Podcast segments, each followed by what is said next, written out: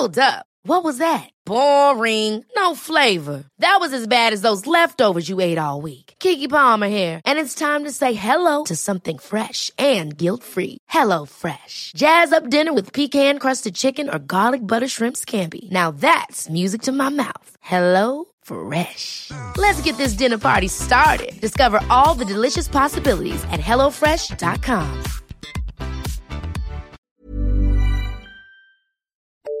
The FT. Hello, I'm Jan Dalley, and this week the Arts Podcast looks back at 60 years of British design and asks what the future holds. I'm joined by the furniture designer Matthew Hilton, the author, curator, and principal of Edinburgh College of Art, Dr. Christopher Breward, and the FT's arts writer, Peter Aspden. Christopher is co-curator of the V&A Museum's forthcoming exhibition British Design 1948 to 2012 Innovation in the Modern Age. It opens on the 31st of March and runs until August, by which time London's Olympic Games will be in full swing. That's no coincidence. For 1948, the starting date of the V&A's ambitious survey was also the year of London's so-called austerity Olympics. With all eyes on London this summer, the curators aim to display the best of British innovation and taste. But what characterises Britishness? Can Britain be called a leader in design when its manufacturing industry is all but dead? And what links an E-type Jaguar to a Laura Ashley dress? Peter, the exhibition is chronological, tracing the movements and fashions of the past 60 years. What story does it tell? Well, um, it's it's the story. It's the wider story of Britain, as you might expect. Um, the, my favourite part, the early parts, you get this incredible surge of idealism after the war, fantastic modernist design, um, but a very democratic impulse at work, um, which is fantastic. And then you get the years that I remember very vividly as I was growing up, the years of subversion, I think the curators call it, where there's great flair, great great design flair, really rubbing up against the establishment and looking to provoke at every opportunity. And then the end, which I found a little bit, made me a little bit sad and depressing, really, where you get this, prof- the professionalization of design and, and corporate control very much coming in, and you get the grand buildings, the grand projects, and, um, and it, it splits into those three themes rather neatly, I think, and cleverly. Christopher, the exhibition you've curated is about design, but it takes in fashion, furniture, fine art, graphic design, photography, ceramics, architecture, and industrial products. Can all these really be linked? Well, we came to our material with a very Catholic understanding of design uh, in its broadest sense, but I think the exhibition, the content of the exhibition, also reflects uh, the collecting of the V&A over 60 years as much as it does a history of British design. So all of those elements are linked by the fact that at various times curators were interested in taking in uh, what was representative of contemporary and modern life. Um, I think design as understood in 1948 is very different to design as understood in 2012. Um, so there's shifting boundaries. One of the wonderful things about the exhibition and seeing that range of objects and media in place is that you do get surprising connections between, for example, textiles and industrial product or film uh, and paintings from, from, from the art school. So there are strong visual connections between them as well. Matthew, you've worked for a number of different companies as a designer, including Habitat as their head of furniture. Your job must have changed a great deal over the years, particularly with the advent of computers. Well, I, I started my career in 79 and we were using pencils, paper, and model making as a way of designing. A lot of sketching. And computers have changed things dramatically, I think, for the better, by far. We now can design in much more detail. We get things right far more often, and things are much, much faster. I can, you know, as everybody knows, we can send a drawing now around the world and it's received in a factory and something can be made the next day. Um, there are computer controlled cutting machines. There are all kinds of fantastic um, developments. How about your be- your very beautiful Balzac armchair? How Thank was you. Uh, how was that? Um, that was that was pencil and um, Yeah. and and polystyrene. And the sculpture or form, exploration of form, is still a very important part of it. But we're doing that with a, with a, virtually. I mean, we, we still do cut up bits of polystyrene and cardboard and make things with clay and so on. But that's a very um, early part of the process. Peter, post war British planners and designers believed that great design could actually build a better society, could really, um, and some even believed it could sort of prevent the next war. Do you think that design can make life better in really important ways. Sure, sure. I, I don't think it can prevent, prevent wars. Um, as I said, there was this amazing, you know, following the war, and in, in art and design generally, you know, we had the Arts Council, we had the Edinburgh Festival, we had all these very civilizing forces, um, and design was part of that. A real wish to make um, to make to improve the quality of people's lives. But I think the democratic impulse is really important there. You know that it wasn't you know, we've we've come to an age now where we use the adjective designer in this very weird way to denote something exclusive, aspirational, elitist. And uh, and what you really get the sense from in this early part of this exhibition is designs the exact opposite of that. And you know, I have at home, I have a wonderful Ercol sideboard, um, you know, and it's it was not expensive. It was produced, you know, in, in for mass numbers but it was properly made. It's a proper piece of furniture, and it's it's fantastic. And I I love the early part of the show for those things. You're you're absolutely right. There's a sort of democratic impulse in in uh, the design of that moment in the 40s and 50s. There's also a, a strange sort of, for me at least, patrician mm. almost top down. This is the design that will do people good, uh, will will improve their lives.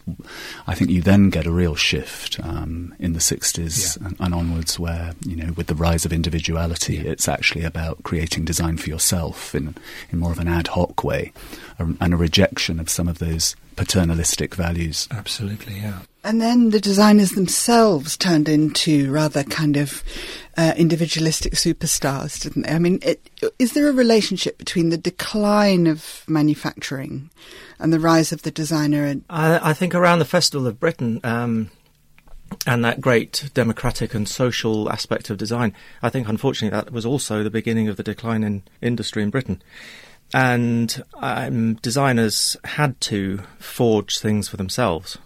In Britain, you know, um, industry was was dying. Um, the only way to get in furniture, anyway, to get things made was to go to Italy or do it yourself. Um, and when you're when you're starting out your career, um, doing it yourself is much easier. So it, it, I think it did create that um, that kind of that frustration that that helped people like me and Tom Dixon and Ron Arad and Jasper and so on to to to push ourselves out there. So in some way, that that difficulty was was was creative. Chris, do you think that it is sensible to talk about Britain as a global leader in design? as the exhibition, I believe, does. Um, but given this point about British manufacturing being all, all but over, the divorce of the designer from the process of making must be something that the exhibition also traces. It does, um, and I think it is possible to talk about Britain as a global leader in various aspects of uh, its design culture. Uh, its its textiles, and you know, I know the textile industry has declined in in terms of, of, of the way it existed. Uh, pre Second World War, but um, the textiles produced from the from the 40s to the 50s, just in terms of pattern making, uh, colour, uh, and experimentation with with materials, uh, are absolutely excellent, and they jump out at you in the show as as something that's incredibly special. And I think it's fair to say, you know, in the final sections of the um, of the exhibition, that in, in terms of architecture, uh, global impact of British based firms uh, has been extraordinary, whether you agree or disagree with the quality of that architecture. Uh, in terms of branding, I suppose, um, it's, um, it's very powerful. But it becomes quite complicated, doesn't it? Simply because the world is so much more globalized. Yeah. So you have Zaha Hadid's aquatic centre in the Olympic Park to what extent is that uh, an archetype of British design? I mean, she is British based, but yet it's her first completed project in England. You know, it's taken a very yes. long time for us to to embrace it. Yeah. Um, so I think that issue, not only in design in art as well, has become much more complicated. Yeah, you're right. I mean, we've tried to avoid in the exhibition telling a very simplistic story and, and, and promoting UK PLC in the way that perhaps a trade organisations or or other sorts of institutions might. So we do tell a very layered story, I think, and it would be a mistake, although the title is British Design. Um, to to think of it as as somehow uh, uh, characterising elements of the design culture that are peculiarly British. It's really about design in Britain. Uh, so designers born in Britain, trained in Britain, based in Britain. Mm. But I don't think we're really trying to push uh, a, a, story that this is classic British design in the way that in the 1980s, you know, one was always talking about Italian design, Spanish design, in the 40s, Scandinavian design. That, I, I, agree, Peter. It's not possible at all to to uh, to talk in those terms. Well, one of the now. things I liked about the show is that it, it actually doesn't tell a very firm story at mm. all. Um, at the uh, at the formal opening uh, last night, Lord Rogers made reference to the fact that in the early days of the V&A, um, it was it's it sort of resembled a souk in Marrakesh. It would have all these sort of funny little corners where you'd go and see it. And I'm not saying it's like a souk because it's far too beautifully designed in itself um, to be like that. But it is something just to sort of walk around and sort of discover bits and links for yourself. There's not this great thumping central narrative, which I think it's to its credit. Matthew, after the Second World War, Britain invested in its art schools, and presumably you yourself were, were a product of this moment when there was real kind of optimism about the future that was there. Now that even the art schools are under threat, do you think that the young designers these days are having a tougher time or that there is good design training? I think there's definitely good design training. Yes, there are some very good schools here. I uh, I'm often asked whether it's harder for students coming out of out of colleges now or universities um, than it was when I graduated. Um, it's a very hard question to answer. I don't know that it's, that it's possible to answer.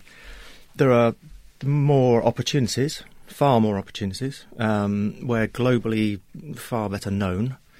Um, the internet has changed things vastly, and um, but there are far more students. But do you think the quality of training is still as good as it was in your day? Well, we're attracting a lot of people here. Mm. Um, whether that's real evidence, I'm not sure. I go to colleges and I see good work, and I talk to tutors who are very passionate and and and know what they're doing. Um, the schools I go to, which I must admit are, are London based, are um, still very they, they still regard making as being a very important part of design. And although we're using computers and sending files around the world, um, as a designer, you need to understand how things are made. It must be so intimidating. I can't help thinking, being a student, mm. you know, because it's it's just all that you know. Even this show, you know, it's all there. This is incredible self-conscious realization of of Britain's design history, and compared to what it must have been like for Brian Eno, or you know, just thinking, oh, why don't I put some feathers in mm. my clothes, and you know, and plus this playing with pastiche and all that, and I don't know, it must be terrifying for a design student these days. I would have thought. Terence Conran said about the V&A show that it made him feel intensely optimistic about the future of the country because it demonstrates our innovation, creativity and diversity in its full splendour. did it uh, did it have that effect on you, Peter?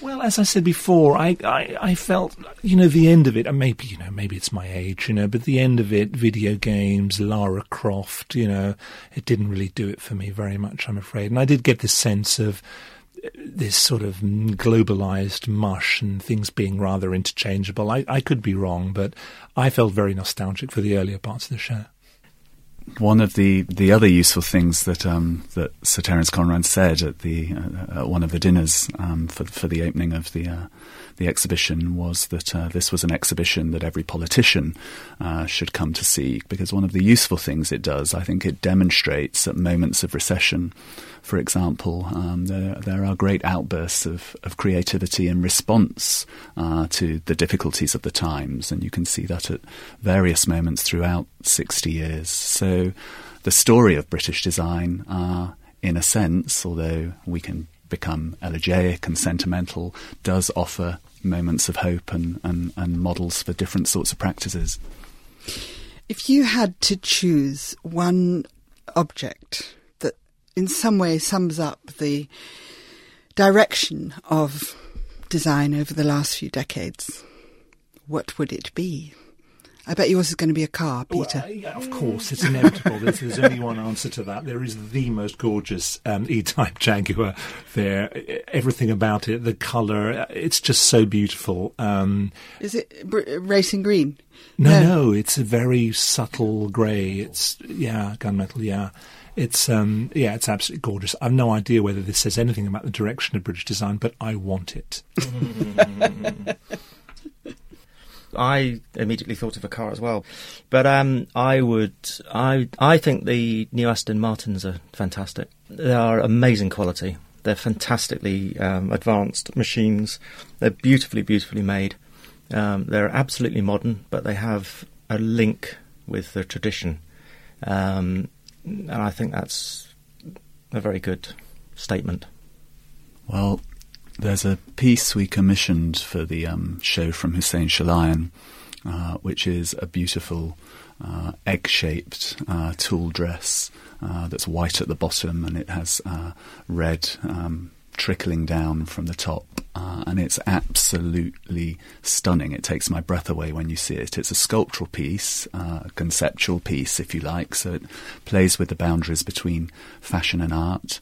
Hussein Chalayan, a, a Turkish Cypriot, um, son of son of immigrants, trained at Central St Martin's, uh, with a vivid imagination and an ability to um, to capture the zeitgeist uh, and and you know make you gasp in wonder. Um, so that for me is the sort of quintessence of. Uh, of a certain sort of design produced in Britain. There's a piece at the beginning of the exhibition from the Festival of Britain, the Skylon, uh, a beautiful drawing by James Gowan.